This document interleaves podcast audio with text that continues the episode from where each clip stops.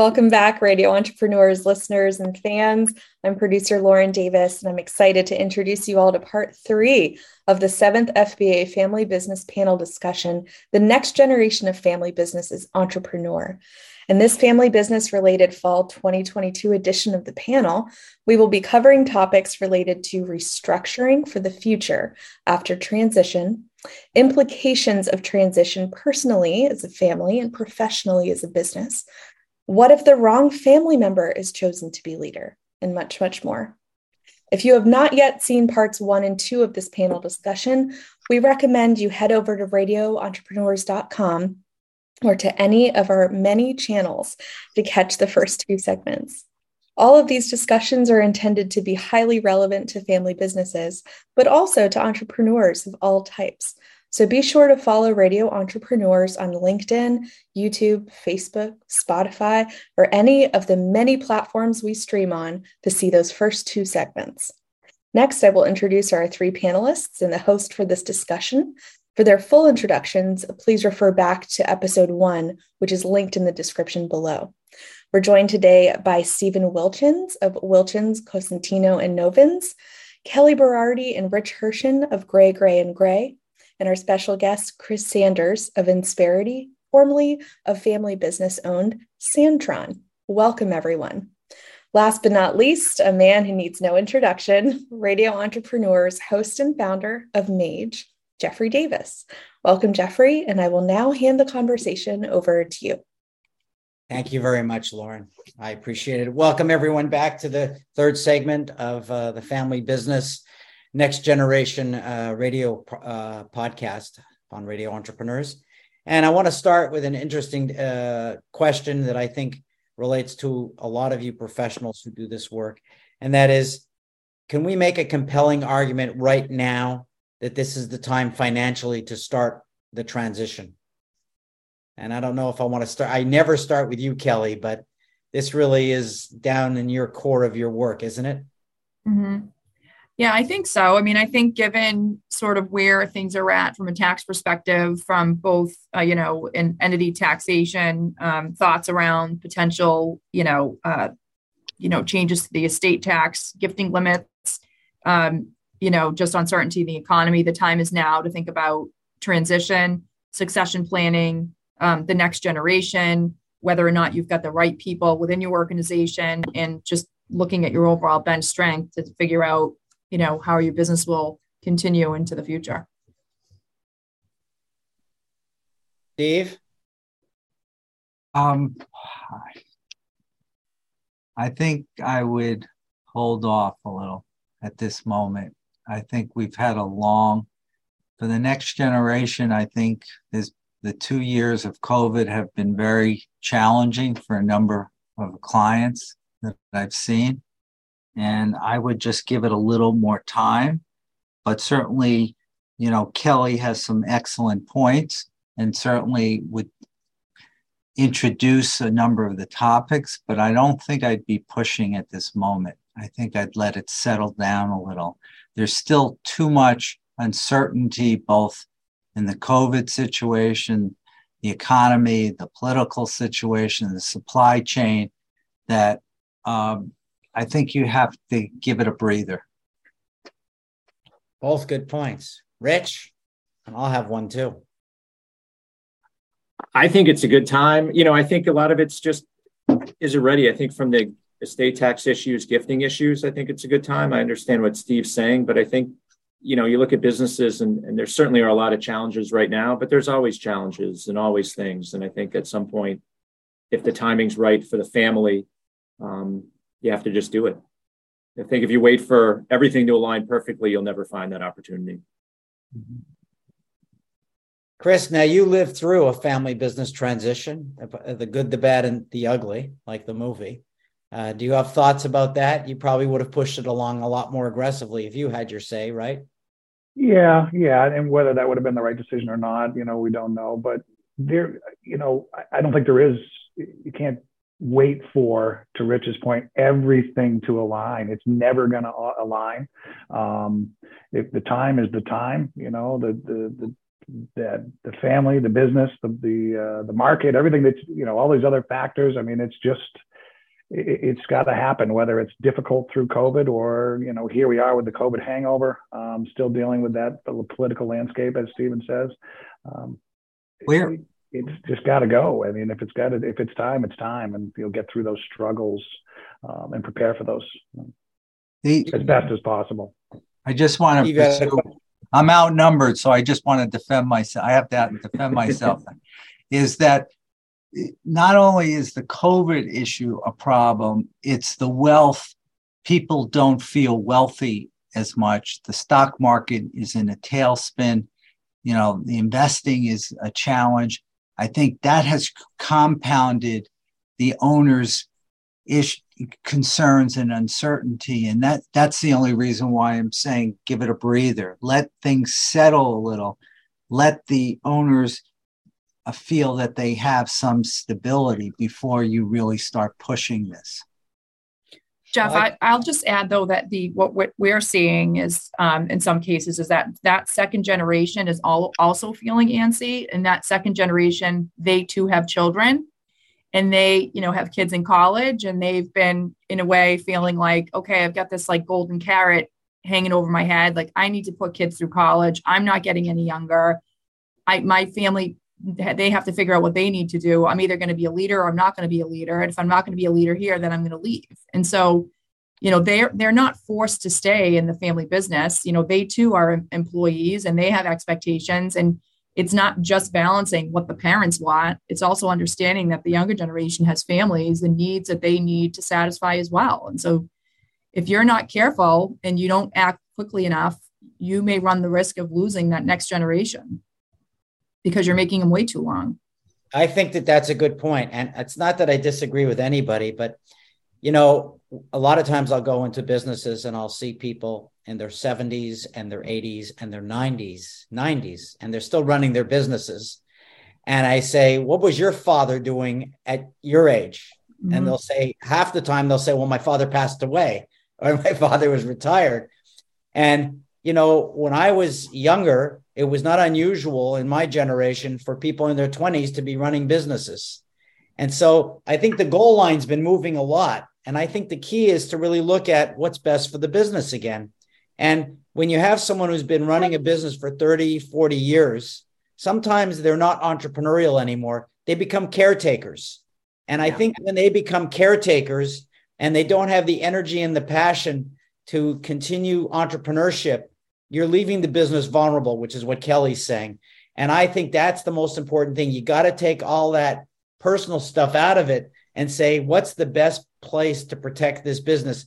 Because in family business, and I always say this to people, it's one shot at the pot of gold. People don't usually get two to three shots at pots of gold. So if you're only going to get one shot at the pot of gold or one big sa- paycheck, always, uh, you got to make sure you do whatever you can to protect that. So that's what I would add to that whole thing. And I see Kelly. I don't know if you mm-hmm. wanted to add to that, but no, I think that's great. I agree. I just want to suggest though, it's not like a light switch. I mean, there could be a situation where the younger, you know, pick up what Kelly has said about the second generation, which was a good point. But at the same time, are they concerned about leadership responsibility, more compensation, or is it the ownership of the stock? All of that doesn't happen right away. And I think I think one could accomplish what the second generation is looking for in stages if it's talked through properly in the right environment. So I, I, I don't think it comes all all at once. I think that's right. I mean, it's, you know, we're talking about is it the right time financially? Um, it may be the right time financially, but maybe it's not the right time for, you know, some of the reasons you suggested. They're not ready to run the business. They don't have the experience and the knowledge, the leadership capabilities. So there's a lot of different things uh, to be looking at there. So uh, here's something that I think is also very common, and it could be a problem, especially with families with loyalties what if the wrong family business member is picked? What can be done, and how do you build in those safeguards to do that? because I've seen that as well. You know, Stephen, you've asked me questions about certain families, and I've said out of the frying pan into the frying pan. It's just you're trading one problem for an for a new type of problem. Right. So, how do you protect the business in that way? Start a competitive business. Leave. And just move over. It's a tough, tough question, really. I mean, in that environment. But I think that's where a board comes in uh, Jeffrey, and where you know you come in, right? Companies such as yours and that provide the services that you provide. And when you have a board and a board starts to um, sense that that's what's going on, that's where those types of suggestions start coming into play and saying, okay, we need to figure this out. We've got to talk through this. We've got to figure out what the next um, you know stages are and oftentimes it requires an outside third party to sort of bring those conversations um, to a head Chris, you've seen some transitions and probably have had your own thoughts about that. Do you want to add to this? Um, yeah, and I think I'm just kind of reinforcing what Kelly says, and that is if we've the company has put those pieces in, in, in place, and by that being an outside board, we do have outside objectives. We're removing that uh, emotional decision. Um, I should take over because I'm the oldest you know these sort of things that a lot of family businesses are struggling with uh, if you put those pieces in place it can certainly aid in making that transition you know i would say easier but it's family right so it may be difficult but at least it's going to be done the right way i mean that's going back to old england almost steve you know with the whole oldest sibling taking over. And you know i see a lot of companies with baby boomers where sisters were cut out of certain generations because exactly. they were the sister. Right. And there's and there's a long resentment. Mm-hmm. I've seen younger siblings cut out because they were the younger siblings.